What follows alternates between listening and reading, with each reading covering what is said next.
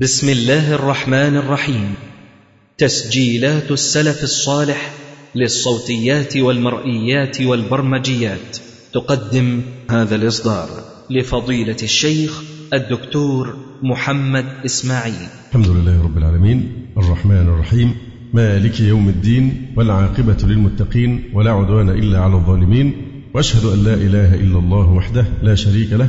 وأشهد أن محمدا عبده ورسوله. اللهم صل على محمد وعلى آل محمد كما صليت على آل إبراهيم إنك حميد مجيد. اللهم بارك على محمد وعلى آل محمد كما باركت على آل إبراهيم إنك حميد مجيد. أما بعد فنشرع بإذن الله تعالى في مدرسة المجلد الثاني من هذا الكتاب القيم المبارك أصول مذهب الشيعة. ويتعرض في أوله في الباب الثاني من الكتاب إلى عقيدتهم في أصول الدين. وهذا الباب يشمل أربعة فصول. الأول عقيدتهم في توحيد الألوهية ثم عقيدتهم في توحيد الربوبية ثم عقيدتهم في أسماء الله وصفاته ثم عقيدتهم في الإيمان وأركانه. ونحن نتناول هذه الدراسة يعني من باب وكذلك نفصل الآيات ولتستبين سبيل المجرمين.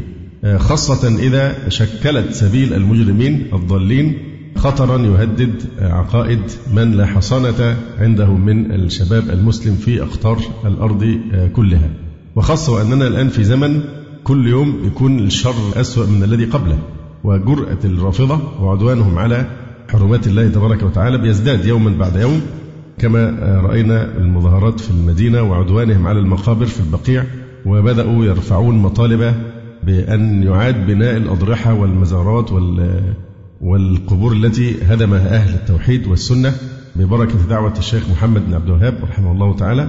وقد أنشأوا نوعا من الاكتتاب اكتتاب جمع أموال لكي يعيدوا بناء المقابر ليعظموها ويعيدوا هذه الجاهلية. ليس هذا فحسب أنهم يطالبون بأن تخضع مكة والمدينة لإدارة الأمم المتحدة. يطالبون الآن بتدويل مكة والمدينة وأن تخضع يخضع الحرمين الشريفان للأمم المتحدة بدعوى أنهم يضطهدون والوهابية يحرمونهم من ممارسة شعائر دينهم يقصدون بذلك عبادة قبور الأئمة وآل البيت.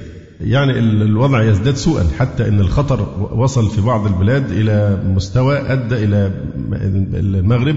قطعت العلاقات الدبلوماسية لأن وجدت أن البعثة الدبلوماسية الإيرانية بتمارس نشاط ومريب في داخل البلد يؤدي إلى تهديد كما جاء في البيانات الرسمية تهديد الانتماء العقيدي لأهل المغرب وهو انتمائهم لأهل السنة والجماعة وأن نشاط الرافضة بيهدد يعني مثل هذا خاصة أن انتشر في المغرب نكاح المتعة بسبب وهذا مما يروج المذهب الشيعي بين الشباب وغير ذلك من يعني ضلالتهم الآن في كل مكان.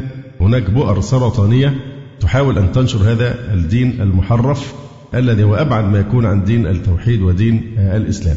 ولذلك الحل هو التحصين والحل هو بعبارة يمكن يستغربها البعض. الحل هو كما كان عنوان كتاب للدكتور طه حامد الدليمي.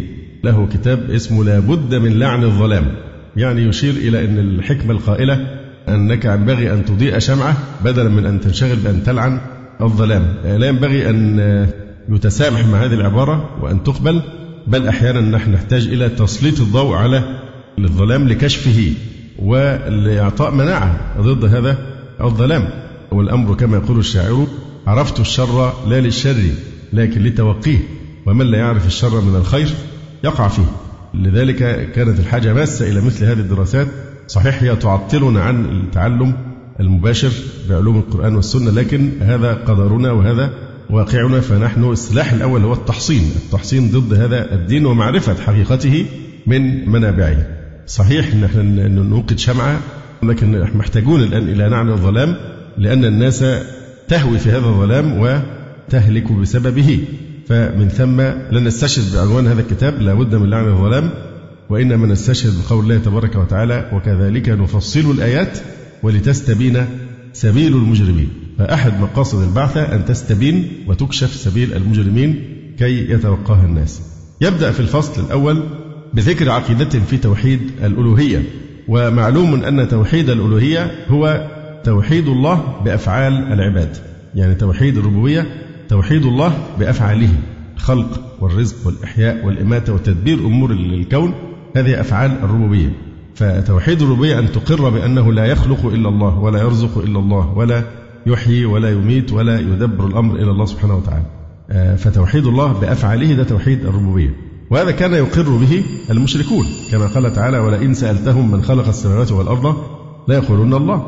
لكن الهدف من بعثة الأنبياء لم تكن الدعوة إلى توحيد الربوبية وإنما توحيد الألوهية. ولذلك كلمة النجاة لا إله إلا الله وليست لا رب إلا الله فالمقصود بتوحيد الألوهية إفراد الله تعالى بالعبادة لأنه سبحانه وتعالى المستحق أن يعبد وحده لا شريك له. وإخلاص العبادة له وعدم صرف أي نوع من أنواع العبادة لغيره. هذا التوحيد هو الذي دعت إليه الرسل لأن إقرار قومهم بتوحيد الربوبية معلوم. كما أخبر الله عز وجل عن أنبيائه نوح وهود وصالح وشعيب عليهم السلام أنهم قالوا لقومهم اعبدوا الله ما لكم من إله غيره. فمفتاح دعوة جميع الرسل والأنبياء لا إله إلا الله. لا إله حق إلا الله. في إعراب كلمة الشهادة لا نقدر خبر لا النافية للجنس كما هو في اللغة بيكون خبر مقدر تقديره إيه؟ خبر لا النافية للجنس آه موجود. يعني مثلا لا زعيم إلا جمال. الخبر إيه؟ موجود. تقدير لا النافية للجنس لا زعيم موجود يعني إلا جمال. فهل كلمة الشهادة لا إله إلا الله معناها يقدر عند إعرابها نقدر الخبر لا إله موجود إلا الله؟ لماذا؟ لأن هذا يخالف الواقع. هل لا يوجد إله يعبد إلا الله؟ أم أن هناك آلهة باطلة كثيرة تعبد من دون الله وليست آلهة حقا؟ المسيح يعبد من دون الله الهوى يعبد من دون الله الشيطان يعبد من دون الله وهكذا الأحجار والأصنام تعبد من دون الله. فلا إله حق إلا الله. خبر هنا يقدر إيه؟ لا إله حق إلا الله سبحانه وتعالى. يعني لا إله يستحق أن تصرف إليه العبادة إلا الله سبحانه وتعالى. هذا هو معنى توحيد الألوهية. فدعكم من الدجل والتشنيع إن اللعبة التي يلعبها الشيعة الآن الرافضة قاتلهم الله إنه دايما مثل هذه المعاني ينسبونها إلى الوهابيين. ليه؟ علشان يستغلوا المصطلح السياسي اللي هي الوهابية من أجل عزل الحقيقة أو أهل الحق عن سائر المسلمين. فالذي هم ضد الشيعة في الحقيقة ليسوا فئة واحدة من المسلمين لكنهم أهل السنة والجماعة جميعا. هم ضد هذه الفئة الضالة. فمحاولة الاستغلال المصطلح السياسي أن ده الوهابيين اللي بيقولوا كذا. الوهابيين هم الذين يرون أن المساجد لا تبنى عليها قبور. الوهابيين هم الذين يقولون كذا. لا هذه اللعبة وحيلة من حيل الشيعة لكي يستثمروا هذا المصطلح السياسي. فنحن نفترض أصلا حينما نناقش مثل هذه القضايا نفترض أن محمد بن عبد الوهاب وابن تيمية بل حتى أحمد بن حنبل كأنه لم يولد لو افترضنا خلو العالم من هؤلاء الأئمة. هل كنا لن نقف على مثل هذا المنهج أم أنه منهج مرتبط بالأسانيد وقائم على الأدلة من الكتاب والسنة وأقوال آه، السلف الصالح من القرون الأولى الخيرية؟ فإذا افترضنا أن ابن تيمية لم يخلق هل كان يستطيع هذا المنهج؟ فنحن لا نرتبط بأي اسم من الأسماء لأن المنهج يعني فوق الجميع وهو حاكم على الجميع. فلننتبه لمثل هذا لأنهم أحيانا يستعملون هذا المصطلح كي يقسموا المسلمين ويحزبوهم وكأن الذي يواجههم هو فئة. تسمى السلفيين أو تسمى الوهابية على حد زعمهم ودايما هذا الأسلوب من الشغب الشغب بالمصطلحات الخبيثة مثل هذه المصطلحات دايما هذا أسلوب العاجز عن إقامة الحجة والمواجهة العلمية بالأدلة والحجج. دايما يلجأ لمثل هذا الشغب كي يصرف الناس عن الحقائق. الله سبحانه وتعالى أخبر أن هذه هي دعوة الرسل عامة. جميع الرسل دعوا إلى لا إله إلا الله. ولقد بعثنا في كل أمة رسولا أن اعبدوا الله واجتنبوا الطاغوت. وقال سبحانه وما أرسلنا من قبلك من رسول إلا نوحي إليه أنه لا إله إلا أنا فاعبدون. وهو أصل النجاة وأساس قبول العبادات. إن الله لا يغفر أن يشرك به ويغفر ما دون ذلك لمن يشاء. فهل حافظت الشيعة على هذا الأصل الأصيل والركن المتين؟ أو أن اعتقادها في الأئمة قد أثر على عقيدتها في توحيد الله سبحانه وتعالى. هذا ما سنتناوله بالحديث فيما يلي إن شاء الله تعالى. حيث يتعرض هنا لسبعة مباحث. أولها اعتقادهم أن نصوص القرآن الواردة في أعظم أصل من أصول الدين كل نصوص القرآن الواردة في أعظم أصل في أصول الدين والذي وقع فيه الضلال في العالمين وهو توحيد العبادة. اعتقادهم أن الغاية من النصوص القرآنية التي تتناول قضية توحيد الألوهية وتوحيد العبادة الغاية منها تقرير ولاية علي والأئمة وعدم إشراك أحد معهم في الإمامة. كأنه دين رجل يعني كأن هذا الدين أوحاه الله إلى النبي صلى الله عليه وسلم من أجل رجل رجل هو علي. ثم الأئمة المزعومين من بعده.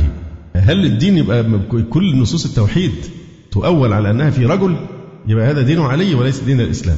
وحاشا علي رضي الله تعالى عنه من مثل هذا. أيضا يعتقدون أن أصل قبول الأعمال هو الإيمان بإمامة الاثنى عشر وولايتهم وليس توحيد الله عز وجل. ثالثا اعتقادهم أن الأئمة هم الواسطة بين الله والخلق حتى صاروا يعبدونهم ويدعونهم رغبا ورهبا. المبحث الرابع اعتقادهم أن للأئمة حق التشريع والتحليل والتحريم. المبحث الخامس اعتقادهم أن تراب قبر الحسين شفاء من كل داء وأمان من كل خوف. يمكن نشر صور لعدوانهم على قبر أم البنين زوجة علي رضي الله تعالى عنه في البقيع. لما عملوا من فترة قريبة حيلة معينة أقاموا بالمظاهرات في البقيع. الرجال وشغلوا رجال الأمن يعني في الحرم المدني الشريف شغلوهم في مكان معين. ثم احتشد آلاف الأطفال والنساء وتسوروا البقيع ودخلوا نبشوا قبر أم البنين. الصور بقى الناس بتحسب إن هم بعض الناس بيقولوا ده بينبشوا القبور. يعني عايزين يهينوا صاحبة القبر. لا هم مش بينبشوا القبر بيتبركوا بالقبر. فكانت كل قضية عندهم بعضهم بقى ياكل التراب بتاع القبر ويشيلوه في جيبهم. والصور واضحة خالص شايلين كل واحد شايل حفنة من التراب حتى يتبرك بهذا الإيه؟ التراب. فهذا هذا كل شغلهم الشاغل هذه الخرافات وهذه الأساطير وهذه الشركيات. اعتقاده أن تراب قبر الحسين شفاء من كل داء وأمان من كل خوف. المبحث السادس دعائهم بالطلاسم والرموز لكشف البلايا ورفع الملمات واستعانتهم بالمجهول لطلب الهداية. المبحث السابع استخارتهم بما يشبه رقاع الجاهلية كما سيأتي إن شاء الله تعالى. اولا نصوص التوحيد جعلوها في ولاية الأئمة. فأول ما نفاجأ به أن نصوص القرآن الكريم التي تأمر بعبادة الله وحده غيروا معناها إلى الإيمان بإمامة علي والأئمة. والنصوص التي تنهى عن الشرك جعلوا المقصود بها الشرك في ولاية الأئمة. كما تكلمنا من قبل في موضوع موقفهم من القرآن الكريم وتفسير القرآن وقلنا إنهم يعتبرون التفسير الباطني إن الآية لابد لها من ظاهر وباطن ظاهرها في التوحيد لكن الباطن في إيه؟ في ولاية علي وآل البيت أو في ذم أعدائهم كما يزعمون. مثلا قول الله سبحانه وتعالى يعني مش عارف الحقيقة الواحد ساعات لما بيسمع بعض الإخوة جزاهم الله خيرا يهدونني أحيانا سيديهات فيها تسجيلات لمناظرات شيعية.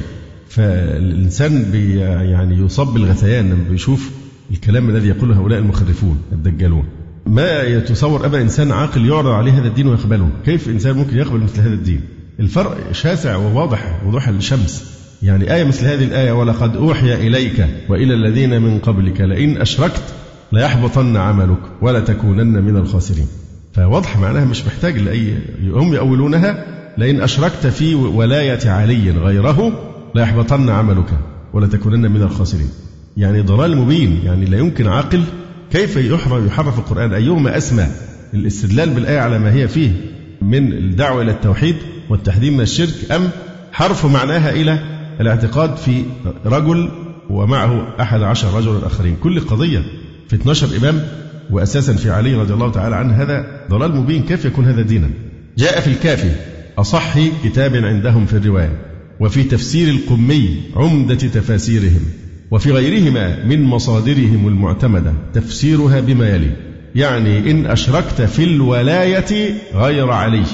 لئن أشركت في الولاية غير علي لا يحبطن عملك وفي لفظ آخر لئن أمرت بولاية أحد مع ولاية علي من بعدك ليحبطن عملك.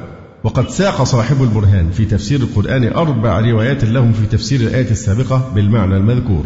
وقد جاء في سبب نزولها عندهم. إن الله عز وجل حيث أوحى إلى نبيه صلى الله عليه وسلم أن يقيم عليا للناس على من؟ اندس إليه معاذ بن جبل.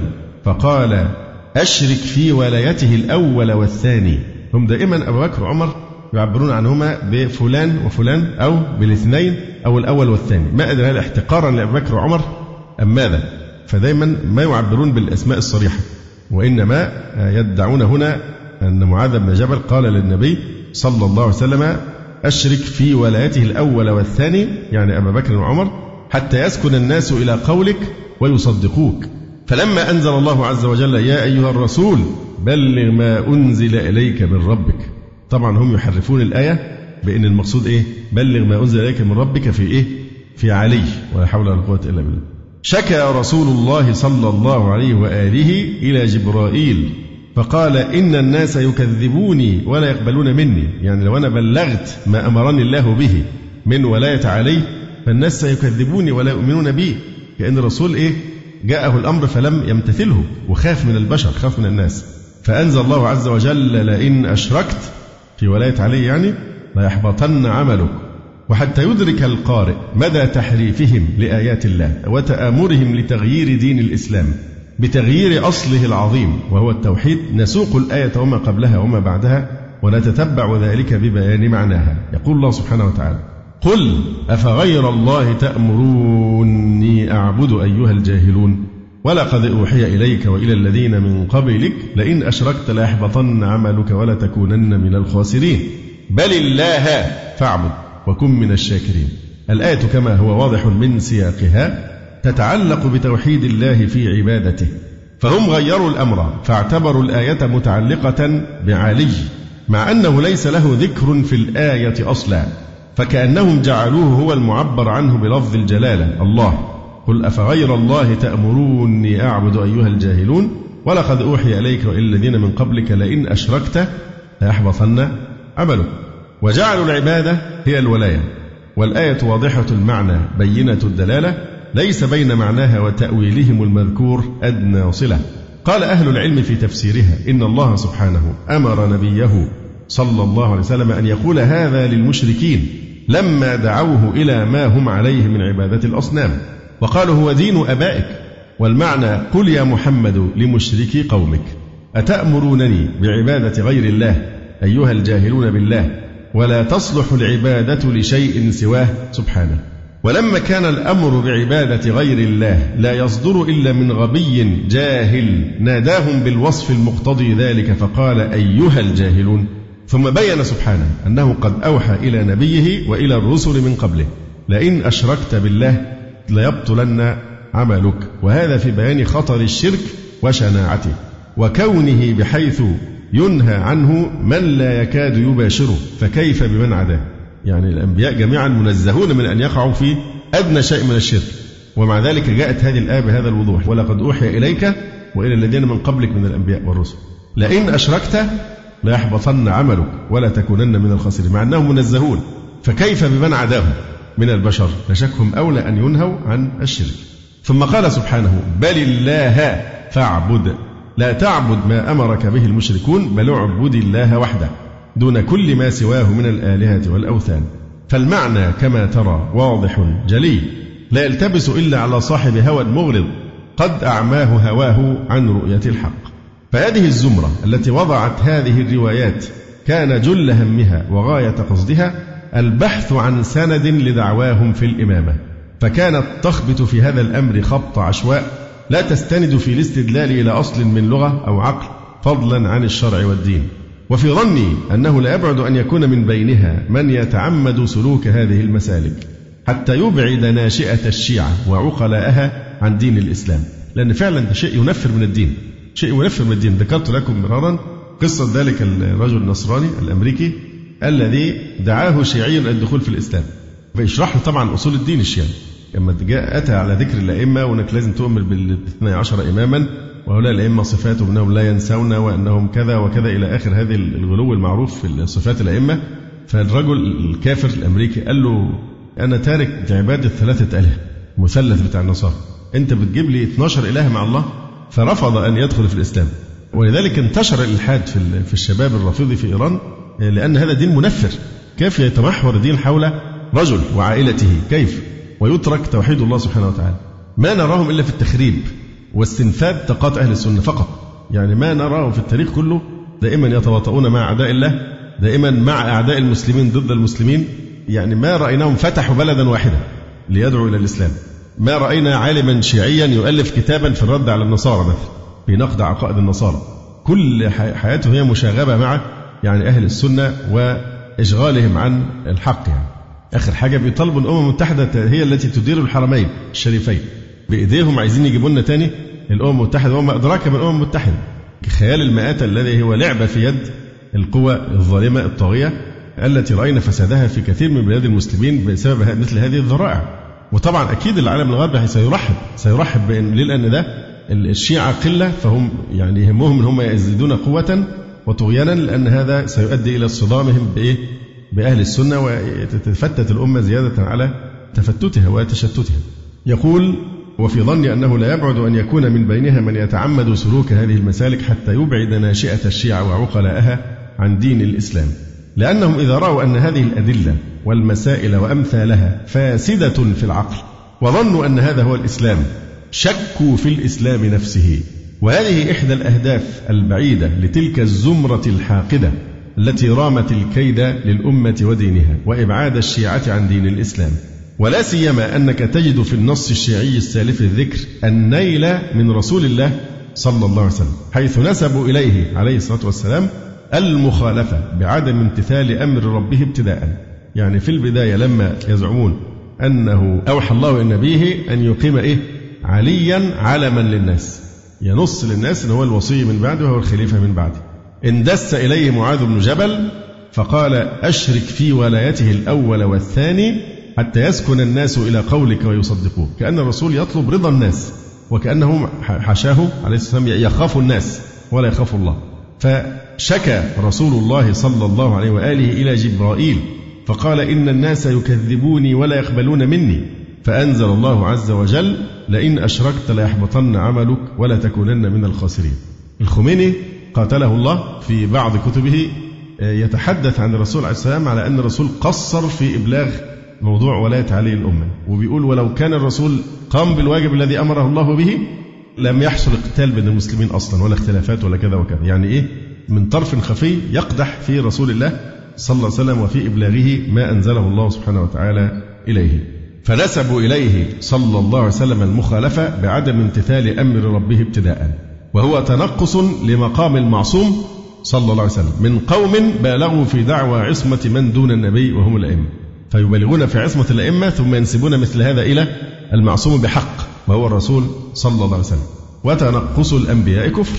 كذلك يظهر في النص الإساءة للمعصوم عليه الصلاة والسلام بتصويره في موقف الخائف. الوجل من قومه المتردد في تنفيذ أمر ربه حتى إنه لم يفارق هذا الموقف إلا حينما نزل عليه التهديد بإحباط عمله. في قوله سبحانه وتعالى ذلكم بأنه إذا دعي الله وحده كفرتم وإن يشرك به تؤمنوا. سياق واضح تماما يبين ما عليه أهل الشرك من إعراض عن عبودية الله وحده. وهذه الآية جواب للمشركين حينما طلبوا الخروج من النار والرجعة إلى الدنيا. فقالوا هل إلى خروج من سبيل؟ فكان جوابهم ذلكم بأنه إذا دعي الله وحده كفرتم وإن يشرك به تؤمنوا. أي ذلك الذي أنتم فيه من العذاب بسبب أنه إذا دعي الله في الدنيا وحده دون غيره كفرتم به وتركتم توحيده. وأن يشرك به غيره من الأصنام أو غيرها تؤمنوا بالإشراك به وتجيب الداعي إليه. فبين سبحانه لهم السبب الباعث على عدم إجابتهم إلى الخروج من النار وهو ما كانوا فيه من ترك توحيد الله وإشراك غيره به في العبادة التي رأسها الدعاء. فهي ما قبلها خبر عن جزاء المشركين في الآخرة وأن مصيرهم إلى النار لا يخرجون منها وأنهم يطلبون الرجعة إلى الدنيا ولا يجابون بسبب إشراكهم بالله في عبادته. ولكن الشيعة تروي عن أئمتها في تأويل الآية غير ما فهمه المسلمون منها. تقول عن أبي جعفر في قوله عز وجل ذلكم بأنه إذا دعي الله وحده كفرتم بأن لعلي ولاية. وإن يشرك به من ليست له ولاية تؤمنوا فالحكم لله العلي الكبير. ومعلوم أن هذا التأويل من جنس تأويلات الباطنية إذ لا دلالة عليه من لفظ الآية ولا سياقها مطلقا. ولذلك فإن صاحب مجمع البيان أعرض عن تأويلات طائفته حسب روايته عن أئمتها وفسر الآية بمقتضى ظاهرها وما قاله السلف في تفسيرها. لكن مثل هذه الأصوات المعتدلة سرعان ما تموت في جو التقية الخانق. لما تيجي تلزمهم بكلام علمائهم اللي وافقوا الحق في تفسير الآية يقول لا ده إنما قالها إيه؟ تقية. وتمضي رواياتهم على ذلك المنهج الضال والتأويل الفاسد. ففي قول الله سبحانه وتعالى أإله مع الله بل أكثرهم لا يعلمون.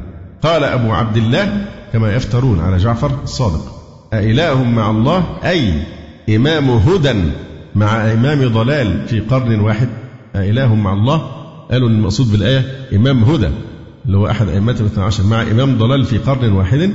إن هذه الروايات وأمثالها هي التربة الصالحة لنشوء الاتجاهات الغالية التي تؤله عليا. والتي لا تزال تظهر في هذه الطائفة بين آونة وأخرى. وإلا فالآية لا صلة لها بإمامهم بل هي لتقرير وحدانية الله. فالله جل شأنه قال قل الحمد لله وسلام على عباده الذين اصطفى آه الله خير أما يشركون. أمن خلق السماوات والأرض وأنزل لكم من السماء ماء فأنبتنا به حدائق ذات بهجة ما كان لكم أن تنبتوا شجرها؟ أإله مع الله؟ يعني أإله مع الله فعل هذا أم الله وحده؟ بل هم قوم يعدلون. إلى آخر الآيات. ففي كل آه، موضع في آخر الآية يقول الله سبحانه وتعالى أإله مع الله يعني أإله مع الله فعل هذا. وهذا استفهام إنكار يتضمن نفي ذلك. وهم كانوا مقرين بأنه لم يفعل ذلك غير الله فاحتج عليهم بذلك وأن ذلك يستلزم ألا يعبد إلا الله وحده. يعني كما لا يخلق إلا الله فينبغي ألا يعبد إلا الله.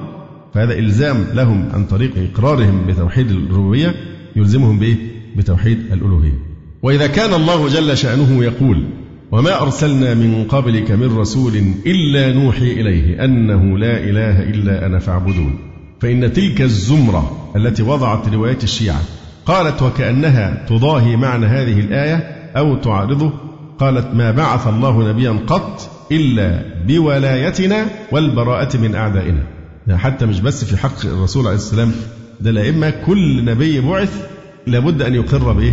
بالأئمة الاثنى عشر. وفي رواية أخرى ولايتنا ولاية الله التي لم يبعث نبيا قط إلا بها. فجعلوا إمامة أئمة لم يخلقوا هو أصل دعوة الأنبياء. ونسبوا هذه الروايات وأمثالها لجعفر الصادق وأبيه برأهم الله مما يفترون وذلك إمعانا في التغرير بأولئك الأتباع الأغرار ممن حجبوا عقولهم عن رؤية الحق وعطلوا ملكة التفكير عندهم بإيحاءات متنوعة عبر مراحل العمر الممتدة في موضوع محن آل البيت وحب آل البيت والصراع بين الآل والأصحاب. ليخرج من ذلك الناشئ وقد شحنت عاطفته ونفسيته بالحقد والكراهية للصحابة رضي الله عنهم ولكل مسلم من غير طائفته. يقول المؤلف وإن دراسة الآثار النفسية والتربوية لهذه الروايات على أولئك الأتباع ومقارنة ذلك بالحركات التاريخية لهم لهو موضوع حقيق بالدراسة ليتبين ضخامة الخطر لهذه الأساطير ورصد مكامن الضرر والتعرف على توجهات أولئك الباطنيين ضد الأمة ودينها.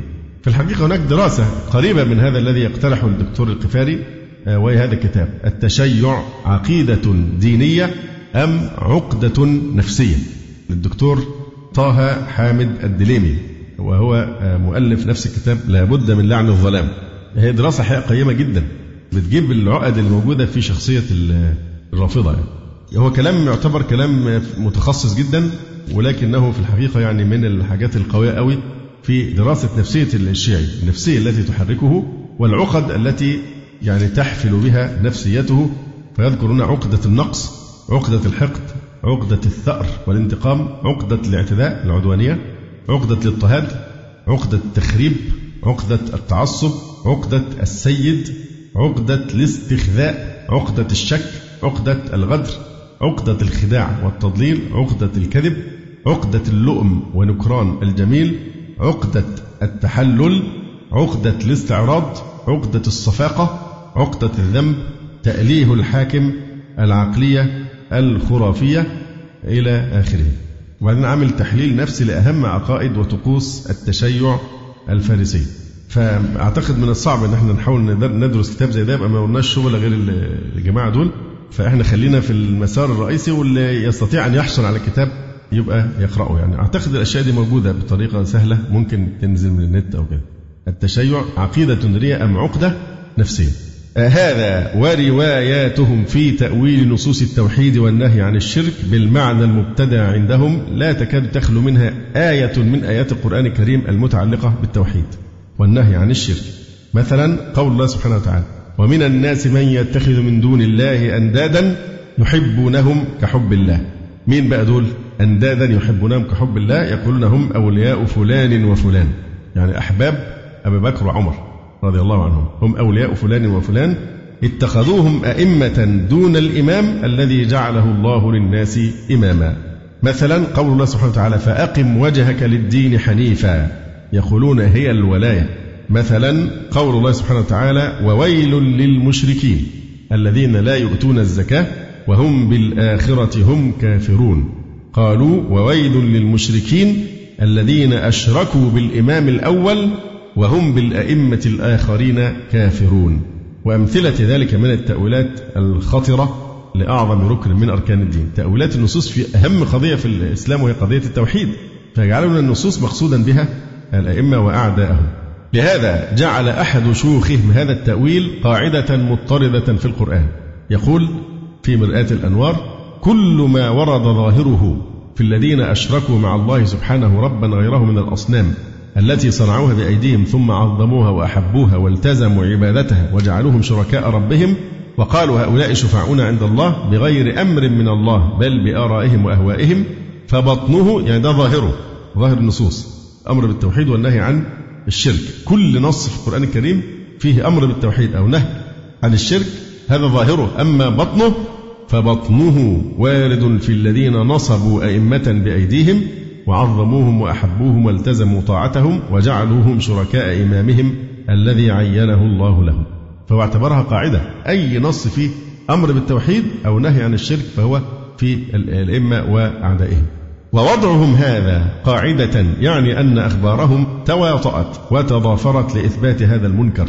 وهذا ما صرحوا به فقالوا إن الأخبار متضافرة في تأويل الشرك بالله والشرك بعبادته بالشرك في الولاية والإمامة. أي يشرك مع الإمام من ليس من أهل الإمامة وأن يتخذ مع ولاية آل محمد رضي الله عنهم اللي هم الأئمة الاثنى عشر ولاية غيرهم. هكذا لا تكاد تخلو آية من آيات القرآن من موضوع التوحيد والنهي عن الشرك إلا وراموا تحريفها وتعطيل معناها وتحويلها إلى ولاية علي والأئمة ولو كانت صريحة واضحة بينة. وهذه التأويلات هي مفتاح كل شر وباب كل فتنة. كيف وهي تتعلق بأصل الدين وما اتفقت عليه دعوة المرسلين؟ وبه نزلت الكتب ومن أجله أرسلت الرسل وبه انقسم الناس إلى فريقين فريق في الجنة وفريق في الجحيم. هناك في كتبهم رواية تنقض تأويلاتهم وتبين أصلها ومنبتها. فقد جاء في تفسيرهم البرهان عن حبيب بن معلى الخثعمي. قال ذكرت لأبي عبد الله رضي الله عنه ما يقول أبو الخطاب فقال أجل إلي ما يقول قال في قوله عز وجل وإذا ذكر الله وحده إنه أمير المؤمنين وإذا ذكر الذين من دونه فلان وفلان. قال أبو عبد الله من قال هذا فهو مشرك بالله عز وجل ثلاثا. أنا إلى الله منهم بريء ثلاثا. بل عنا الله بذلك نفسه. قال فالآية الأخرى التي في حميم في قول الله عز وجل ذلكم بأنه إذا دعي الله وحده كفرتم. ثم قلت زعم أنه يعني بذلك أمير المؤمنين. قال أبو عبد الله من قال هذا فهو مشرك بالله ثلاثا. أنا إلى الله منهم بريء ثلاثا. بل عن الله بذلك نفسه. فطبعا هنا هذه الرواية في كتبهم تنقض مثل هذا التأويل المنحرف وتوافق الحق. فأبو عبد الله يحكم على شيوخ الشيعة الذين ارتضوا هذا التأويل بالشرك. وقد جاءت عندهم روايات كثيرة ليست من قبيل التأويل للآيات بل هي أحاديث مستقلة عن أئمتهم تؤصل هذا المنكر وتثبت قاعدته كقولهم من أشرك مع إمام إمامته من عند الله من ليست إمامته من الله كان مشركا. وفي هذا المعنى عدة روايات. وأكد ذلك شيوخهم قال صدوقهم ابن بابويه إن الله هو الذي لا يخليهم في كل زمان من إمام معصوم. لأن تعرفون أن الشيعة يوجبون على الله فرض إمام تنصيب إمام. هذا يعني سوء أدب مع الله سبحانه وتعالى.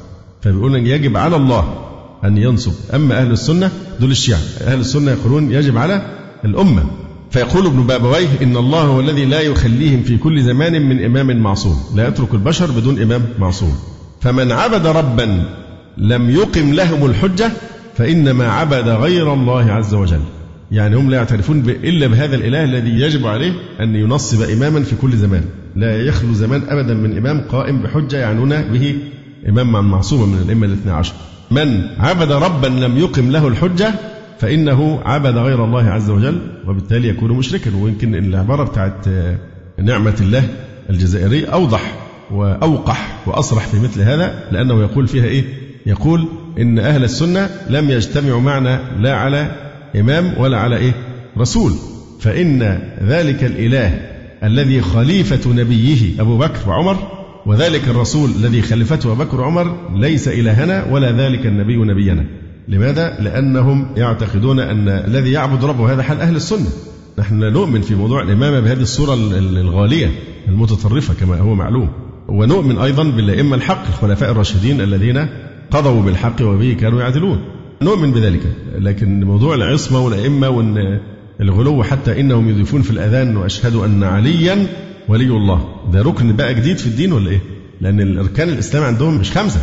في ركن مهم جدا وهو الاعتقاد في الإمامة. ومن لم يؤمن بإمام زمانه فهو مشرك. ولذلك أنا أنا أتعجب يعني من الناس الذين يزورون ويخدعون الأمة بأن لا فرق بين الشيعة والسنة وكفاكم كذا وكفاكم كذا. هو نفسه مش عارف إن هم بيكفروه. قطعا نحن كلنا كفار عندهم. مفيش كلام دي بديهية. ولا تحتاج حتى لإثبات لشهرتهم. لكنها التقية لكن في كتبهم أن الناصبية إيه؟ كافر بل هو شر من اليهود والنصارى ونجس في ذاته. الناصبي عندهم يعني الذي لا يؤمن بأئمتهم الاثنى عشر. فإحنا كفار يعني هم يكفرون قطعا. الدكتور يوسف القرضاوي ويكفرون قطعا علي جمعة مفتي الجمهورية. فكل دول كفار عندهم مشركين. ولكن ماذا نقول؟ قبح الله السياسة ونعوذ بالله من ساسة يسوس سياسة. أي حد يدخل في السياسة بيقع في هذه المضائق يعني. يقول ابن بابويه إن الله هو الذي لا يخليهم في كل زمان من إمام معصوم. فمن عبد ربا لم يقم لهم الحجة فإنما عبد غير الله عز وجل. وهو يعني أن من آمن بالله سبحانه وتعالى ربا وأخلص له العبادة ولكن اعتقد أنه لم يول عليا بعد الرسول عليه الصلاة والسلام ولم ينص على إمامته فقد عبد غير الله. وأخذوا من هذه النصوص وغيرها الحكم بتكفير من عداهم من المسلمين. قال المجلسي اعلم أن إطلاق لفظ الشرك والكفر يعني في النصوص الشيعية على من لم يعتقد إمامة أمير المؤمنين والأئمة من ولده عليهم السلام وفضل عليهم غيرهم يدل أنهم كفار مخلدون في النار. وكل ذلك دعاوى لا سند لها من كتاب الله سبحانه وهي غير دين الإسلام تماما.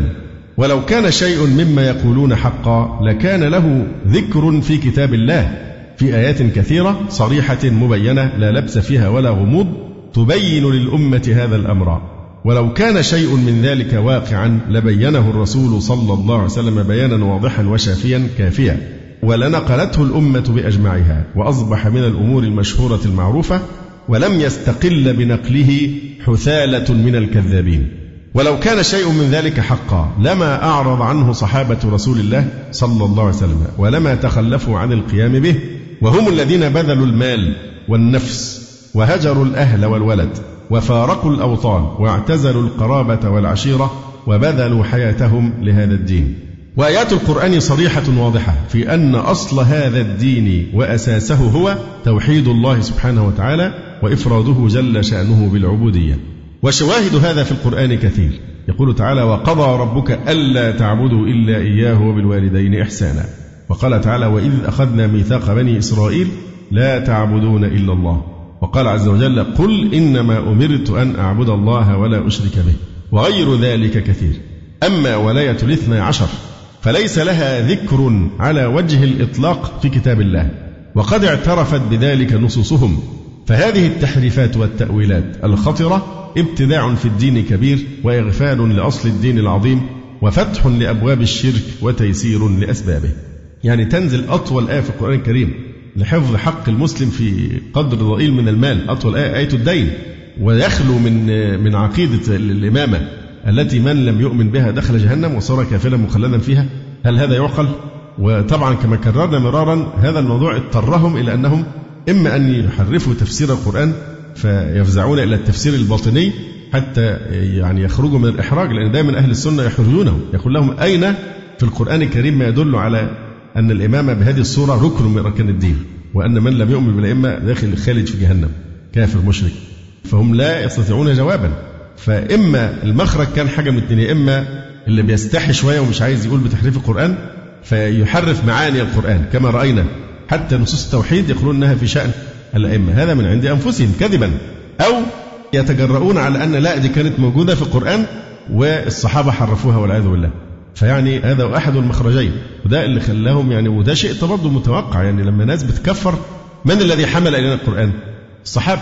فالطعن في الراوي طعن في روايته فلم طعنوا في الصحابة وقالوا هم منافقون والعياذ بالله وكفر وزنادقة وكذا والعياذ بالله. فحيهون عليهم الطعن في الإيه؟ في القرآن وفي السنة. وبالتالي يهدم الدين كله من أساسه. كما قال القاضي أبو زرعة رحمه الله تعالى. أما المبحث الثاني فهم يدعون أن الولاية أصل قبول الأعمال عندهم. شرط قبول الأعمال الصالحة. شرط إحنا عارفين شروط قبول العمل الصالح عند المسلمين إيه؟ أولا الإيمان بالله حتى ينتفع به في الأخرة لابد من الإيمان بالله وهو مؤمن. الشرط الثاني الإخلاص، الشرط الثالث الاتباع أو الاقتداء. أما هم فمهما عملت من الأعمال الصالحة فإنه لا يقبل عملك حتى تقر بولاية الأئمة. يقول إن التوحيد هو أصل قبول الأعمال والشرك بالله سبحانه وتعالى هو سبب بطلانها قال تعالى إن الله لا يغفر أن يشرك به ويغفر ما دون ذلك لمن يشاء ولكن الشيعة جعلوا ذلك كله لولاية الاثنى عشر وجاءت رواياتهم لتجعل المغفرة والرضوان والجنات لمن اعتقد الإمامة وإن جاء بقراب الأرض خطايا. والطرد والإبعاد والنار لمن لقي الله لا يدين بإمامة الاثنى عشر. فقالوا إن الله عز وجل نصب عليا علما بينه وبين خلقه فمن عرفه كان مؤمنا ومن أنكره كان كافرا. ومن جهله كان ضالا ومن نصب معه شيئا كان مشركا ومن جاء بولايته دخل الجنة. وقالوا في رواياتهم فإن من أقر بولايتنا ثم مات عليها قبلت منه صلاته وصومه وزكاته وحجه. وإن لم يقر بولايتنا بين يدي الله جل جلاله لم يقبل الله عز وجل شيئا من أعماله. يعني وقدمنا إلى ما عملوا من عمل فجعلناه هباء منثورا ما دام ما جابش هذا الشرط وقال أبو عبد الله كما يزعمون من خالفكم وإن تعبد منسوب إلى هذه الآية. وجوه يومئذ خاشعة عاملة ناصبة تصلى نارا حامية. حتى مهما اجتهد في العبادة ولكنه لم يقر بإمامة الأئمة الاثنى عشر فهو من أهل هذه الآية. وجوه يومئذ خاشعة عاملة ناصبة تصلى نارا حامية. عاملة ناصبة يعني كانت تتعب نفسها في الدنيا في العبادة مثل الرهبان مثلا وغيرهم لكن في الآخر إيه؟ تتعب فيما لا يجدي تصلى نارا حامية فهكذا أهل السنة حتى مهما تعبدوا صيام وزكاة وحج وصلاة وكل أعمال الخير لكن لا يقر بالولاية فهو من أهل هذه الآية والعياذ بالله تعالى في زعمه. وزعموا أن جبرائيل نزل على النبي صلى الله عليه وآله فقال يا محمد السلام يقرئك السلام ويقول خلقت السماوات السبع وما فيهن والأراضين السبع وما عليهن وما خلقت موضعا أعظم من الركن والمقام ولو أن عبدا دعاني هناك من ركن والمقام. منذ خلقت السماوات والأرض ثم لقيني جاحدا لولاية علي لأكببته في سقر. ولا تترك روايتهم وجها من أوجه المبالغة في عبادة جاحد الولاية وعدم نفعها له إلا وتذكره. حتى قالت لو سجد حتى ينقطع عنقه ما قبل الله منه إلا بولايتنا أهل البيت. ما هذا الدين؟ جعل الأنبياء من أجل عائلة أو من أجل رجل وبعده خلفاء له؟ هل يمكن يكون هذا هو الدين؟ وزعمت أن الله قال كما يفترون يا محمد لو أن عبدا يعبدني حتى ينقطع ويصير كالشن البالي ثم أتاني جاحدا لولايتهم ما أسكنته جنتي ولا أظللته تحت عرشي. وادعت أن رسول الله صلى الله عليه وسلم قال لو جاء أحدكم يوم القيامة بأعمال كأمثال الجبال ولم يجئ بولاية علي بن أبي طالب لأكبه الله عز وجل بالنار. ولو أن عبدا جاء يوم القيامة بعمل سبعين نبيا ما قبل الله ذلك منه حتى يلقاه بولايتي وولاية أهل بيتي. بل إنهم جعلوا التوحيد لا يقبل إلا بالولاية. ففي أخبارهم قال رسول الله صلى الله عليه وآله وسلم من قال لا إله إلا الله دخل الجنة. فقال رجلان من أصحابه يعني من الصحابة رضي الله عنهم فنحن نقول لا إله إلا الله. فقال رسول الله صلى الله عليه وآله إنما تقبل شهادة أن لا إله إلا الله من هذا وشيعته. ووضع رسول الله صلى الله عليه وآله يده على رأس علي. وقال لهما من علامة ذلك ألا تجلسا مجلسه ولا تكذبا قوله. إلى آخر هذه الخرافات. فهذا يقتضي عندهم أن الولاية مقدمة على الشهادة وهي أساس قبولها ولا تقبل الشهادة إلا من شيعة علي. يبقى علشان تنفعك شهادة أن لا إله إلا الله لابد من تحقيق شرط سابق وهو إيه؟ الإيمان بولاية علي وآل بيته. العجيب إن هم فعلا هي هم اللي عملت الناصره لماذا؟ لأن أنتم تعبين نفسكم في دعوة حب آل البيت وتعظيم علي والأئمة من بعده وهم أعدائكم. يوم القيامة هم أعدائكم لأنكم ما لستم على دين علي رضي الله عنه وأنتم لستم أحباب أهل البيت. حظكم من محبة أهل البيت هو نفس حظ اليهود من محبة موسى عليه السلام ونفس حظ النصارى من محبة المسيح عليه السلام نفس المنطق بالضبط لأن هؤلاء اليهود ليسوا على دين موسى. موسى على ديننا نحن المسيح عليه السلام على دين الإسلام وهو نبي من أنبياء الله الذين دعوا إلى لا إله إلا الله. كذلك علي رضي الله تعالى عنه وجميع أهل البيت بالذات جعفر الصادق رضي الله عن هؤلاء جميعا لا شك أنهم على دين الحق ودين الإسلام وعلى هذا الهدى الذي آمن به الصحابة أجمعون. لكن هذا دين مصنوع ودين مبتدع ومفترى على الله سبحانه وتعالى. فمين بقى اللي عملت الناصبة؟ أنتوا اللي تعبين نفسكم في حاجة؟ يوم ما هتشوفوا بقى حصادها يوم القيامة أو عند الموت أنتم أجدر الناس بأن تتمثلوا قول الشاعر إيه؟ لو كان منزلتي في الحب عندكم ما قد لقيت فقد ضيعت أيامي. أمنية ظفرت نفسي بها زمنا واليوم أحسبها أضغاث أحلامي. هم الأولى بالآية؟ وجوه يومئذ خاشعة عاملة ناصبة تصلى نارا حامية لأن هذا ليس دين الإسلام. وأنتم تعبين نفسكم في حاجات يعني هم لما بيعملوا التطبير التطبير ده اللي بيعملوه وبيحاولوا يقيموا حسينيات في مصر الآن. اللي هي للطم بقى بتبقى مش مسجد بقى دي عبادة مكان للطم والنياحة والكلام ده كله. في نياحة تستمر العمر كله كده كل التاريخ البشري يتمركز حول النياحة واللطم وتعذيب الناس والأطفال بالسكاكين والسيوف عشان الدم يسيل وكل ده يعني المرأة لا تحد على الميت إلا ثلاثة أيام أي ميت ما عدا الزوج أربعة أشهر وعشرة. لكن عايزين التاريخ كله يستغرق بموضوع النياحة على مقتل الحسين. طب ما هو علي بن أبي طالب قتل أيضا رضي الله عنه فلماذا لا تقيمون مناحة على علي وهو أولى من الحسين رضي الله تعالى عنه؟ واعتقاد الإمامة هو مناط عفو الله ومغفرته وإنكارها هو سبب سخط الله وعقابه. وجاءت عندهم بهذا المعنى روايات كثيرة فقد رووا عن علي رضي الله عنه عن رسول الله صلى الله عليه وآله عن جبرائيل عن الله عز وجل قال وعزتي وجلالي لأعذبن كل رعية في الإسلام دانت بولاية إمام جائر ليس من الله عز وجل. وإن كانت الرعية في أعمالها برة تقية ولأعفون عن كل رعية دانت بولاية إمام عادل من الله تعالى وإن كانت الرعية في أعمالها طالحة سيئة.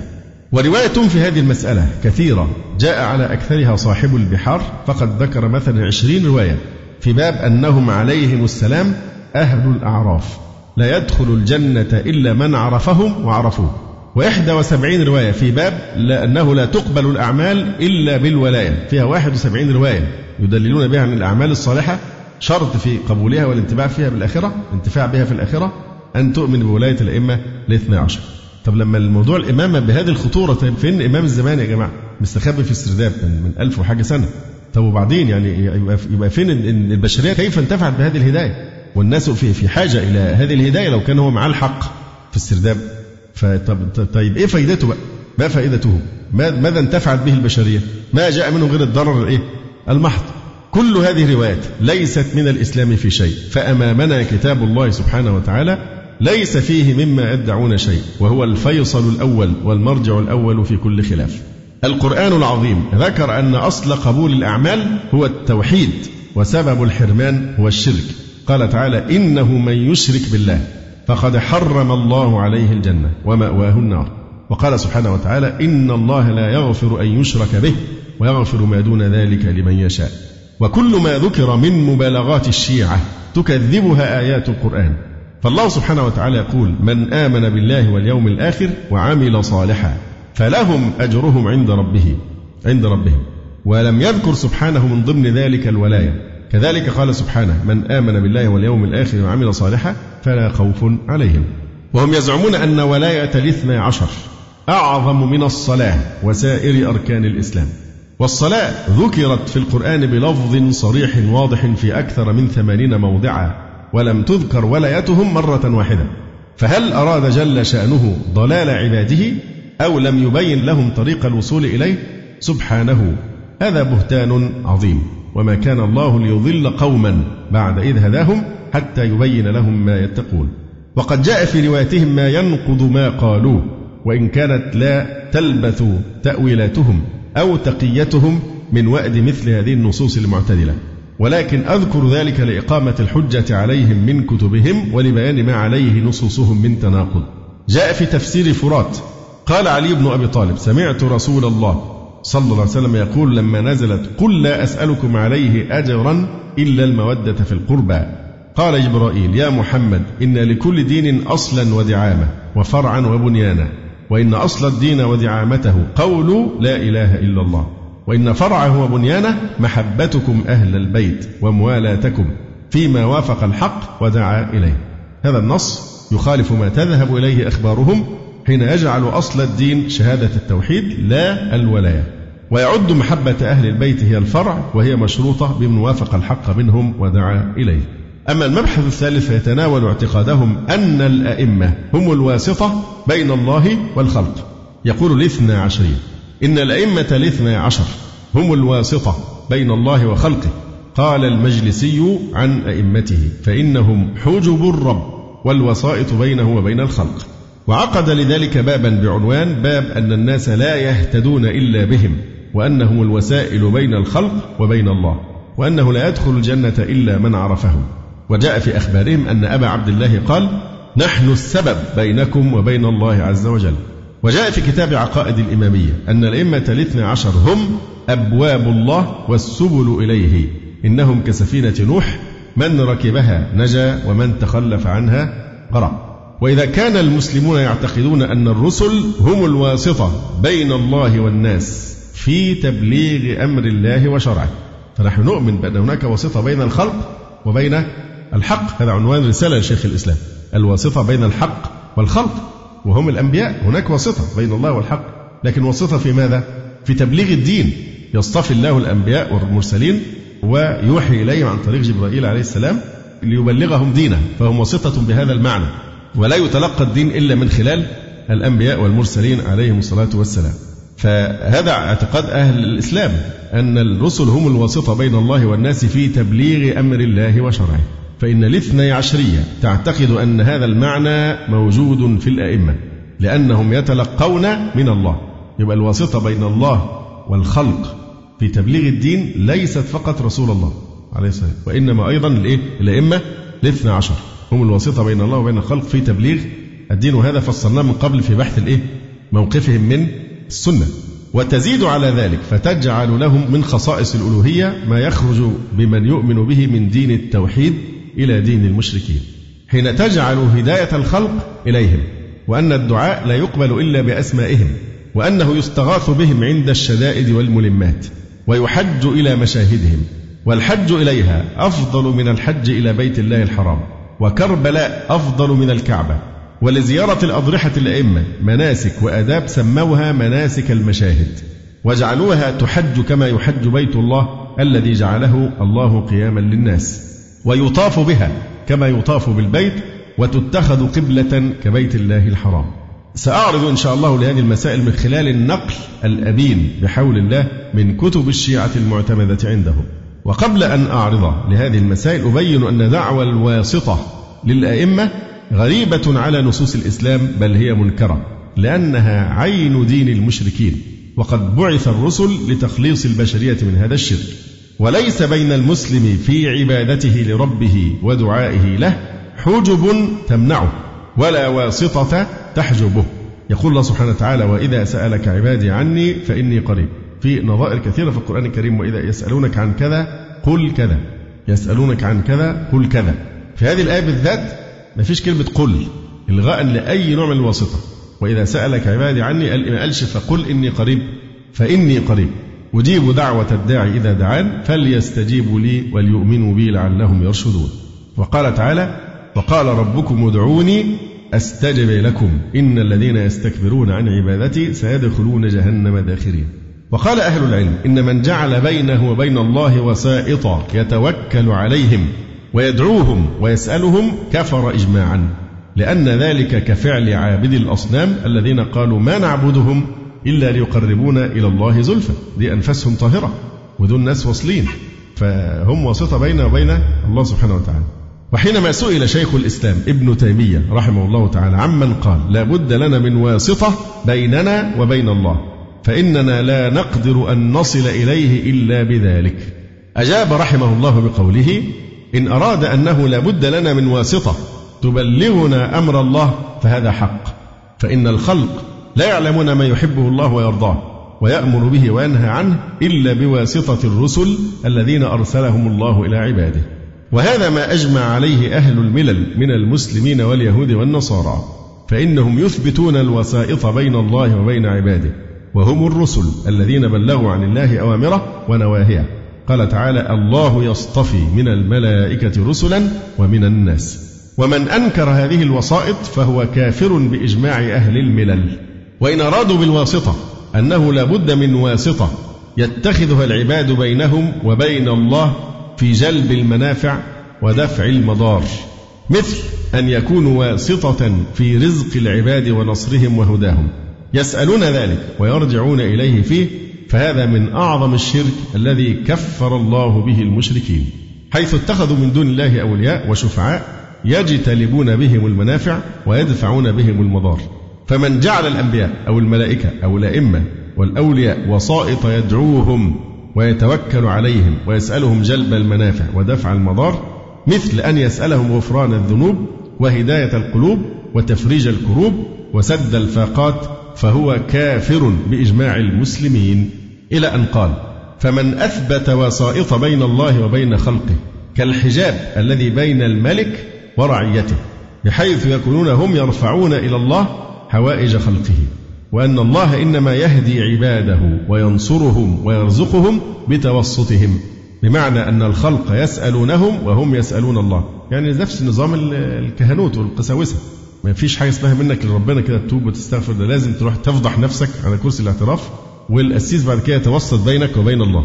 نفس النظام. يقول فمن أثبت وسائط بين الله وبين خلقه كالحجاب الذي بين الملك ورعيته بحيث يكونون هم يرفعون إلى الله حوائج خلقه وأن الله إنما يهدي عباده وينصرهم ويرزقهم بتوسطهم.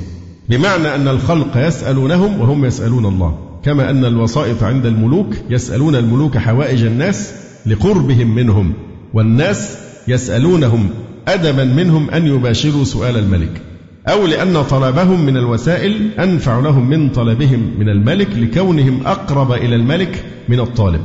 فمن أثبتهم وسائط على هذا الوجه فهو كافر مشرك يجب أن يستتاب فإن تاب وإلا قتل. ثم يعود لذكر بعض المسائل التي أشار إليها من كتب الشيعة حتى تتضح حقيقة الشرك والدعوة إليه الكاملة في المذهب الإمامي الاثنى عشر المسألة الأولى قولهم لا هداية للناس إلا بالأئمة. قال أبو عبد الله وطبعا كما قلنا مرارا أبو عبد الله جعفر الصادق رحمه الله تعالى من أعظم أئمة المسلمين وهو أبرأ ما يكون من كذبهم وضلالهم الذي ينسبونه إليه. قال أبو عبد الله في زعمهم يعني بلية الناس عظيمة إن دعوناهم لم يجيبونا. وإن تركناهم لم يهتدوا بغيرنا. فهذا النص يقرر أن هداية الناس لا تتحقق إلا بالأئمة وأن الناس في بلاء وضلال دائم لأنهم يرفضون إجابة دعوة الأئمة. وكلا الحكمين وهو حصر الهداية بالأئمة والحكم بالضلال على الناس باطل من القول وزور لمخالفته للنقل والعقل والواقع. ومرة أخرى تقول أخبارهم قال أبو جعفر بنا عبد الله وبنا عرف الله وبنا وحد الله. فهي لا تنفي الهداية عن الأمة ولكن تجعل مصدر الهداية للأئمة. والحق أن الهداية بمعنى التوفيق إلى الحق وقبوله لا يملكها إلا رب العباد. ومقلب القلوب والأبصار والذي يحول بين المرء وقلبه. والذي إذا قال للشيء كن فيكون. والشيعة في إطلاقها هذه العبارات بلا أي قيد تجعل أئمتها مشاركة لله جل شأنه في هذه الهداية. وهو شرك أكبر. فالله سبحانه هو الهادي وحده لا شريك له. قال تعالى من يهدي الله فهو المهتد ومن يضلل فلن تجد له وليا مرشدا. ويقول لنبيه صلى الله عليه وسلم إنك لا تهدي من أحببت ولكن الله يهدي من يشاء. فهناك نوع من الهداية هو لا يملكه إلا الله وهو هداية القلوب إلى الحق. أما هداية الدلالة على الحق والإرشاد إليه فهذه وظيفة الرسل ومن تبعهم بإحسان ولا تنحصر في الاثنى عشر. قل هذه سبيلي أدعو إلى الله على بصيرة أنا ومن اتبعني. وإطلاق القول بأن هداية العباد لا تتم إلا بالأئمة جرأة على الله سبحانه وتعالى. طبعا هي العبارة مهمة. قال أبو جعفر بنا عبد الله وبنا عرف الله وبنا وحد الله. ليست صريحة في أنه يعني الهداية التي لا يملكها إلا الله. حتى نكون بس في وضوح في المسألة. المسألة الثانية قولهم لا يقبل الدعاء إلا بأسماء الأئمة. قالوا لا يفلح من دعا الله بغير الأئمة. ومن فعل ذلك فقد هلك. فلازم في الدعاء تتوسط بمين؟ بالأئمة ونسمعهم من شرك الصراح حول الكعبة المشرفة. حينما يرفعون أصواتهم يا علي يا فاطمة يا مهدي. هذا شيء عادي جدا عندهم. دعاء أئمتهم من دون الله سبحانه وتعالى. حول أطهر مكان على الأرض وهو الكعبة المشرفة. يدعون غير الله سبحانه وتعالى. جاء في أخبارهم عن الأئمة من دعا الله بنا أفلح ومن دعا بغيرنا هلك واستهلك. وبلغت جرأتهم في هذا الباب أن قالوا إن دعاء الأنبياء استجيب بالتوسل والاستشفاع بهم صلوات الله عليهم أجمعين. يعني حتى دعاء الأنبياء ما قبله الله إلا أنهم توسلوا بمين؟ بالأئمة الاثنى عشر. استشهد على ذلك المجلسي بإحدى عشرة رواية من روايته كما عرض لروايات كثيرة مماثلة في أبواب أحوال الأنبياء وبالأخص في أحوال آدم وموسى وإبراهيم وكذا في أبواب معجزات النبي صلى الله عليه وسلم. وجاءت روايات كثيرة في هذا المعنى في عدد من مصادرهم المعتمدة. وهذا الزعم الخطير يهدف بطريقة ماكرة وأسلوب مقنع إلى تأليه الأئمة وأنهم ملجأ المحتاجين ومفزع الملهوفين وأمان الخائفين وقبلة الداعين ولا تستجاب الدعوات إلا بذكر أسمائهم. فأي فرق بين هذا وبين ما يزعمه المشركون في أصنامهم؟ نعم هناك فرق وهو أن المشركين في وقت الشدة يخلصون الدعاء لله فإذا ركبوا في الفلك دعوا الله مخلصين له الدين. أما هؤلاء فإنهم يشركون في الرخاء والشدة بل يزعمون أن الشدة لا ترفع إلا بالدعاء بأسماء الأئمة. تقول إحدى روايتهم عن الرضا عليه السلام قال لما أشرف نوح عليه السلام على الغرق دعا الله بحقنا. بحق آل البيت وبحق الأئمة الاثنى عشر يعني. لما أشرف نوح عليه السلام على الغرق دعا الله بحقنا فدفع الله عنه الغرق. ولما رمي إبراهيم في النار دعا الله بحقنا فجعل الله النار عليه بردا وسلاما. وإن موسى عليه السلام لما ضرب طريقا في البحر دعا الله بحقنا فجعله يابسا. وإن عيسى عليه السلام لما أراد اليهود قتله دعا الله بحقنا فنجي من القتل فرفعه الله. وكما أن الاستجابة لدعاء الأنبياء بسبب الأئمة فإن ما جرى لبعض الأنبياء طبعا تلاحظوا الجذور التشيع هنا في مصر بالذات في الأرياف موضوع الغلو في آل البيت دايما في الدعاء عند الصوفية بحق آل البيت وبحق آل محمد. ففي لسه البصمات موجودة بتاعت الدولة الفاطمية عند عوام الناس في الأرياف بالذات والقابلية للغلو. قابلية للغلو موجود الاستعداد ودي خطورة جهل الصوفية بحقيقة الرافضة أنهم ممكن يشكلوا الطابور الخامس للرافضة داخل مصر. في في الطب حاجة اسمها ال nevus ال nevus دي اللي الحسنة البني دي اللي بتبقى في الجلد. دي ممكن آه، تحت مؤثرات معينة تتحول لسرطان كبير في الجلد. فتبقى حاجة بسيطة بس فيها استعدادات معينة ممكن تحول لسرطان. فنفس الشيء الصوفية عندهم هذا الاستعداد وهذه القابلية ولذلك الشيعة يخدعونهم لأن الصوفية لو الشيعة وضحوا لهم دينهم بصراحة من المؤكد أن الصوفية سيرفضون سيرفضون هذا الدين. لماذا؟ لأن الصوفية لا يمكن أن يقبلوا مثلا واحد يقذف عائشة أم المؤمنين رضي الله عنها أو يتطاول على عرضها أو يكفر الصحابة. لسه الأساس موجود يعني نور أهل السنة. لكن هو جهل الصوفية مش أكثر. لكن لو كشف لهم حقيقة دين الرافضة لا تعاونوا معنا في مواجهة هذا الخطر. وعند الشدائد تذهب الأحقاد. مش بدل ما يروحوا يتمسحوا في الرافضة والمفتي قاعد كل شوية يلمع في دين الرافضة وهو عايش في عالم لوحده مش عايز يعيش في الواقع عايش في خيال. بيحسب إن الناس هتفضل مخدوعة كده بكلامه وتلميعه لهذا الدين الشركي الباطل. فالكذب حبله قصير لا يقف على رجلين فهو هينكشف الكذب في وقت من الأوقات. قد تستطيع تخدع كل الناس بعض الوقت لكن كل الناس في كل الوقت لازم أما الزبد فهذا بجفاءة وأما ما ينفع الناس فيمكث في الأرض. فتبا للسياسة التي تدفع أمثال هؤلاء إلى الإصرار على التضليل والدفاع عن هذا الدين الباطل الذي ليس له علاقة بدين الإسلام. فين الأصول اللي إحنا مجتمعين عليها؟ أين هي هذه الأصول؟ القرآن السنة الصحابة؟ يقول وكما أن الاستجابة لدعاء الأنبياء بسبب الأئمة فإنما جرى لبعض الأنبياء يعني من الابتلاء يعني بسبب موقفهم من الأئمة. نسمع بقى الأساطير. فآدم عليه السلام كما يفترون. اسمعوا الكلام.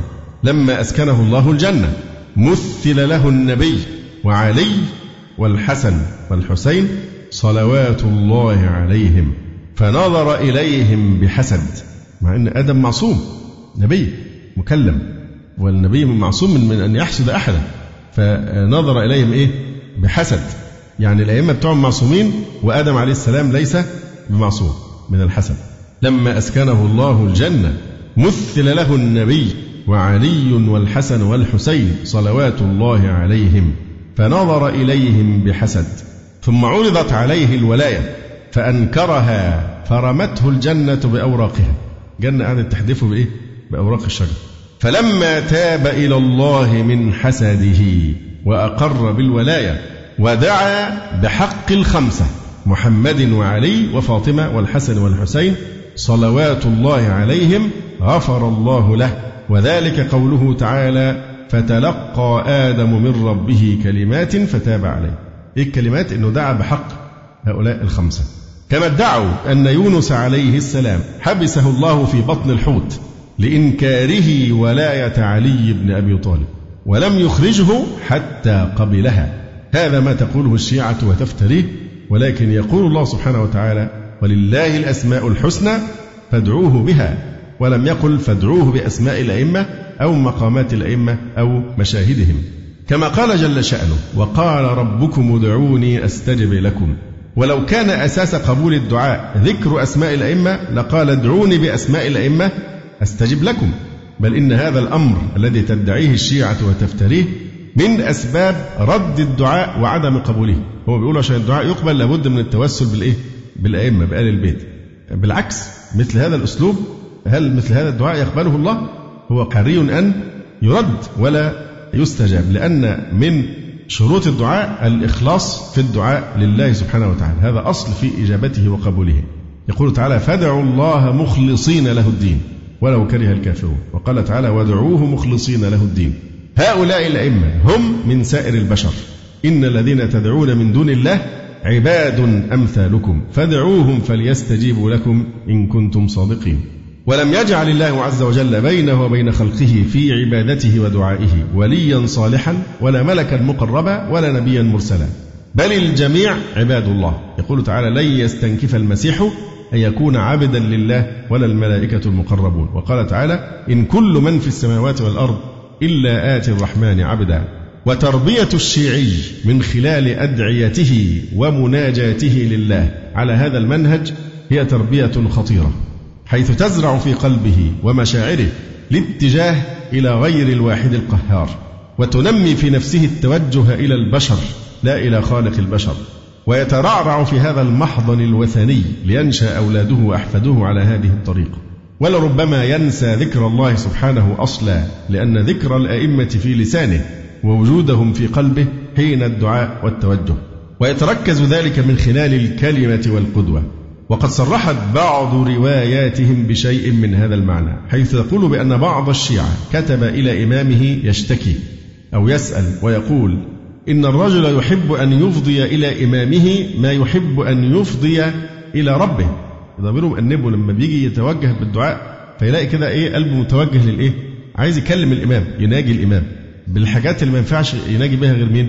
غير ربنا. إن الله يحب أن يفضي إلى إمامه ما يحب أن يفضي إلى ربه. فجاء الجواب إذا كانت لك حاجة فحرك شفتيك فإن الجواب يأتيك. يعني الأئمة أسرع إجابة وأقضى للحاجة. وهذا شرك يهون عنده شرك الجاهلية الأولى. وواقع مشاهد الشيعة ومزاراتهم يعبر عن الثمرات المرة لهذه الأساطير. ودعوى أن دعاء الأنبياء استجيب بالتوسل بالأئمة هي دعوى جاهلة غبية. إذ ليس للأئمة وجود في حياة الأنبياء عليهم السلام. هل الأئمة كانوا ولدوا؟ كانوا ولدوا في عهد آدم أو في عهد نوح أو يونس عليهم السلام. فليس للأئمة وجود في أثناء حياة الأنبياء عليهم السلام. وهي دعوة للشرك بالله سبحانه. إذ إنهم جعلوا مفتاح الإجابة وأساس القبول هو ذكر أسماء الأئمة. فهي كقول المشركين بأن أصنامهم تقربهم إلى الله زلفى. وهي زعم باطل. إذ إن الأنبياء عليهم السلام كما جاء في قول أصدق القائلين إنما دعوا الله سبحانه باسمه وبوحدانيته جل شأنه. قال سبحانه عن يونس فنادى في الظلمات أن لا إله إلا أنت سبحانك إني كنت من الظالمين. فهذا والذي قاله يونس. مش ذنب بالدعوة أنه حبس في بطن الحوت لأنه لم يقر بولاية آل البيت فلما أقر بها أخرج من بطن الحوت. أو الكلمات التي قالها آدم عليه السلام هي كما قال الله سبحانه وتعالى قال ربنا ظلمنا أنفسنا وإن لم تغفر لنا وترحمنا لنكونن من الخاسرين. وهذه المقالة من الشيعة معلوم فسادها من الدين بالضرورة وهي من وضع زنديق ملحد أراد إدخال الشرك في دين الإسلام. يريدون ليطفئوا نور الله بأفواههم والله متم نوره ولو كره الكافرون. ونقلت كتب الشيعة نفسها ما يناقض هذه الدعوة عن الأئمة في مناجاتهم لله ودعائهم له. فأمير المؤمنين كان يقول كما تنقل كتب الشيعة إلهي أفكر في عفوك فتهون علي خطيئتي. ثم أذكر العظيم من أخذك فتعظم علي بليتي. ثم قال آه إن أنا قرأت في الصحف سيئة أنا ناسيها وأنت محصيها. فتقول خذوه فيا له من مأخوذ لا تنجيه عشيرته ولا تنفعه قبيلته. وما من إمام إلا قد رووا عنه الكثير من أمثال هذا الدعاء مما لا يتسع المجال لعرضه وقد أتى على أكثره المجلسي في بحاره. المسألة الأخيرة أو المسألة الثالثة يعني هي مسألة الاستغاثة بالأئمة. يقول لا يستغاث إلا بالله وحده. ولكن الشيعة تدعو إلى الاستغاثة بأئمتها فيما لا يقدر عليه إلا الله وحده. وقد خصصت بعض رواياتها وظيفة كل إمام في هذا الباب. يعني إيه؟ زي الصوفية برضو مع نفس الشيء. بيقسموا الأولياء في الأضرحة لتخصصات. النساء الجاهلات اللي عايزة أظن تأذي جارتها أو حاجة زي كده تروح يوم الجمعة وتغسل المكان وتنظفه وتفرش الحصير وتدعو لهذا المدفون. يعني إيه؟ ينصره على كده الذي يريد تريد الحمل يكون عقيمة تروح لإيه؟ لشيخ معين وهكذا. يعني كل واحد فيه تخصصات في المقابر يعني. أما الرافضة يقولون أما علي بن الحسين فللنجاة من السلاطين ونفث الشياطين. اللي عايز ينجو من السلاطين الظلمة ومن نفث الشياطين السحر يعني فيذهب لمين؟ لعلي بن الحسين. وأما محمد بن علي وجعفر ابن محمد فللآخرة. وما تبتغيه من طاعة الله عز وجل. وأما موسى بن جعفر فالتمس به العافية من الله عز وجل. وأما علي بن موسى فاطلب به السلامة في البراري والبحار. وأما محمد بن علي فاستنزل به الرزق من الله تعالى. وأما علي بن محمد فللنوافل وبر الإخوان وما تبتغيه من طاعة الله عز وجل. وأما الحسن بن علي فللآخرة. وأما صاحب الزمان فإذا بلغ منك السيف الذبح فاستعن به فإنه يعينك. صاحب الزمان اللي هو الخرافة المهدي اللي في السرداب. إذا بلغ منك السيف الذبح أنك كنت على وشك أنك تذبح استعن به فإنه يعينك يعني ينجيك من الذبح. هذا في بحار الأنوار الجزء الأربعة وتسعين صفحة 33 تسمع في المجلدات المنفوخة بالكذب متورمة من كثرة الكذب. المجلد 110 والمجلد 135 سبحان الله. عقد عندهم عشان يوهموا الناس إن ده دين يعني حقيقي ولهم مراجع ضخمة.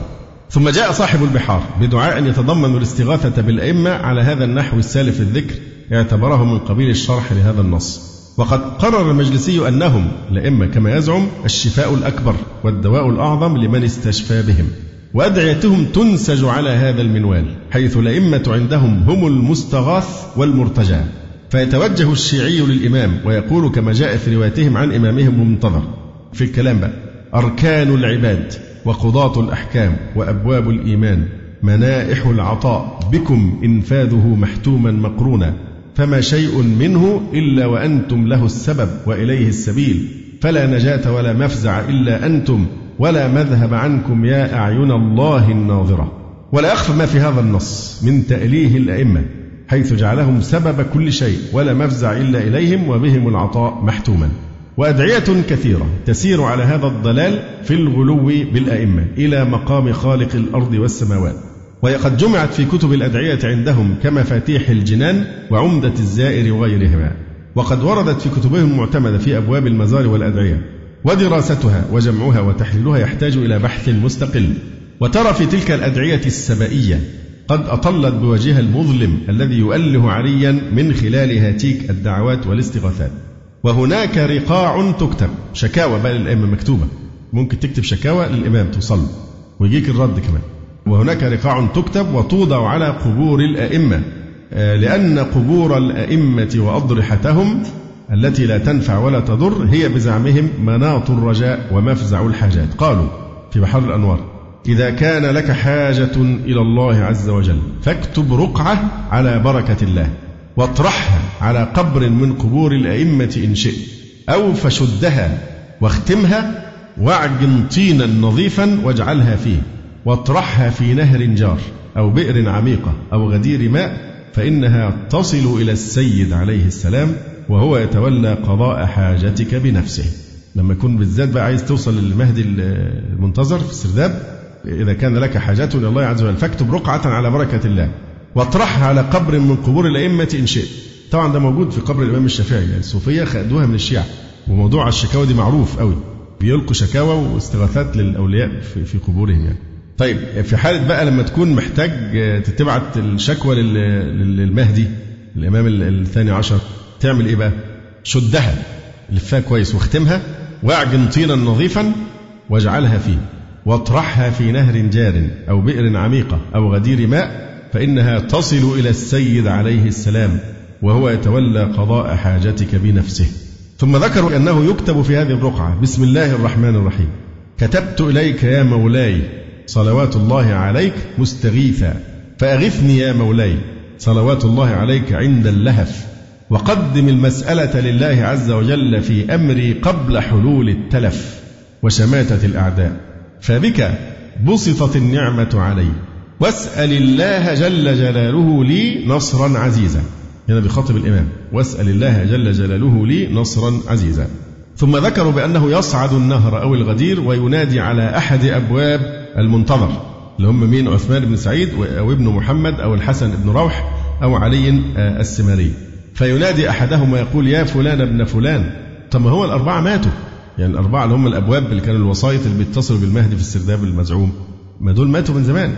وشبعوا موت لا لما تيجي توصل للمهدي لازم تقف وتنادي إيه؟ واحد من الأربعة. يصعد النهر أو الغدير وينادي على أحد أبواب المنتظر فينادي أحدهم ويقول يا فلان ابن فلان سلام الله عليك.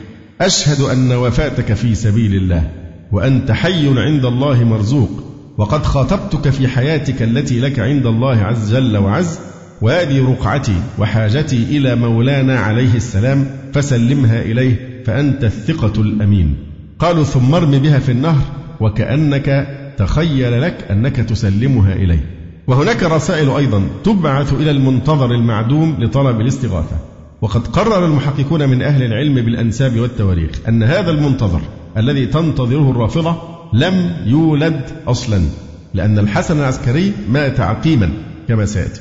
ولهذا قال شيخ الإسلام ابن تيمية رحمه الله عن هذا المنتظر وهو شيء لا حقيقة له. ولم يكن في هذا الوجود قط. ومع هذا فقد وضعوا من الروايات في مشروعية إرسال رقاع إلى هذا المعدوم لطلب الاستغاثة والنجدة فيما لا يقدر عليه إلا الله. فمن ذلك أيضا قالوا تكتب رقعة إلى صاحب الزمان وتكتب فيها بسم الله الرحمن الرحيم. توسلت بحجة الله الخلف الصالح محمد بن الحسن بن علي بن محمد بن علي بن موسى بن جعفر بن محمد بن علي بن الحسين بن علي بن أبي طالب. النبأ العظيم والصراط المستقيم والحبل المتين عصمة الملجأ وقصيم الجنة والنار. أتوسل إليك بأبنائك الطاهرين وأمهاتك الطاهرات الباقيات الصالحات. أن تكون وسيلتي إلى الله عز وجل في كشف ضري وحل عقدي وفرج حسرتي وكشف بليتي قالوا ثم تكتب رقعة أخرى لله سبحانه وتطيب الرقعتين. وتجعل رقعة الباري تعالى في رقعة الإمام رضي الله عنه وتطرحهما في نهر جار أو بئر ماء بعد أن تجعلهما في طين حر يعني طين ليس مخلوطا برمل انظر في هذا النص وصفه لهذا المعدوم بأنه عصمة الملجأ وفارج الحسرة وكاشف البلية وهي صفات لا تطلق إلا على من يجيب المضطر إذا دعاه ويكشف السوء ومن يهدي من يعتصم به إلى صراط المستقيم. وهو الخالق جل علاه ولكن هؤلاء جعلوا لهذا المعدوم خصائص الرب عز وجل. وتأمل قوله في نهاية النص وتجعل رقعة الباري في رقعة الإمام فكأنهم يجعلون هذا المعدوم هو المقدم في طلب الحاجات. ثم ساق المجلسي استغاثة أخرى بهذا المنتظر وفيها ارجع فيما أنت بسبيله إلى الله تعالى. واستعن بصاحب الزمان وهذا لقب من ألقاب المهدي الموهوم. واستعن بصاحب الزمان عليه السلام واتخذه لك مفزعا فإنه نعم المعين وهو عصمة أوليائه المؤمنين. وقل السلام عليك يا إمام المسلمين والمؤمنين. السلام عليك يا وارث علم النبيين. السلام عليك يا عصمة الدين. السلام عليك يا معز المؤمنين المستضعفين. السلام عليك يا مذل الكافرين المتكبرين الظالمين. السلام عليك يا مولاي يا صاحب الزمان يا مولاي حاجتي كذا وكذا فاشفع لي في نجاحها. وصاحب الزمان عندهم قد عجز عن الخروج إلى شيعته خوف القتل. هذا كلام نصوصهم إنه ليه مستخبي في السرداب؟ إنه خايف إذا خرج يقتل. فيعني واحد مستخبي في زعمكم من ألف وكذا قرنا خايف إذا خرج يقتل. طيب كيف تدعو شخصا لا يستطيع دفع الضر عن نفسه؟ كيف يدفع الضر عنك؟ ما يقضي حاجة نفسه هو بدل ما يقضي حاجات الإيه؟ الناس بهذه الطريقة ويخرج. يقول وصاحب الزمان عندهم قد عجز عن الخروج إلى شيعته خوف القتل كما تقرره نصوصهم المعتبرة. فكيف يوصف بهذه الأوصاف ويطلب منه هذه الحاجات مما لا يقدر عليه إلا كاشف الملمات؟ وهو عاجز عن حماية نفسه. قد قبع في سردابه وتوارى عن الأنظار. أقول قولي هذا وأستغفر الله لي ولكم. سبحانك اللهم ربنا وبحمدك. أشهد أن لا إله إلا أنت. أستغفرك وأتوب إليك. جزى الله فضيلة الشيخ خير الجزاء. ونسأل الله جل وعلا أن يرفع مكانة الشيخ في المهديين وأن يجعله علما من أعلام الهدى والدين. ولا تنسونا وتنسوا الشيخ من دعوة صادقة بظهر الغيب. وتقبلوا تحيات إخوانكم في تسجيلات السلف الصالح بالإسكندرية. هاتف رقم صفر ثلاثة فاصل أربعة تسعة أربعة سبعة ستة خمسة اثنان. والتليفون محمول صفر عشرة واحد ستة أربعة واحد تسعة ثمانية صفر. والسلام عليكم ورحمة الله وبركاته.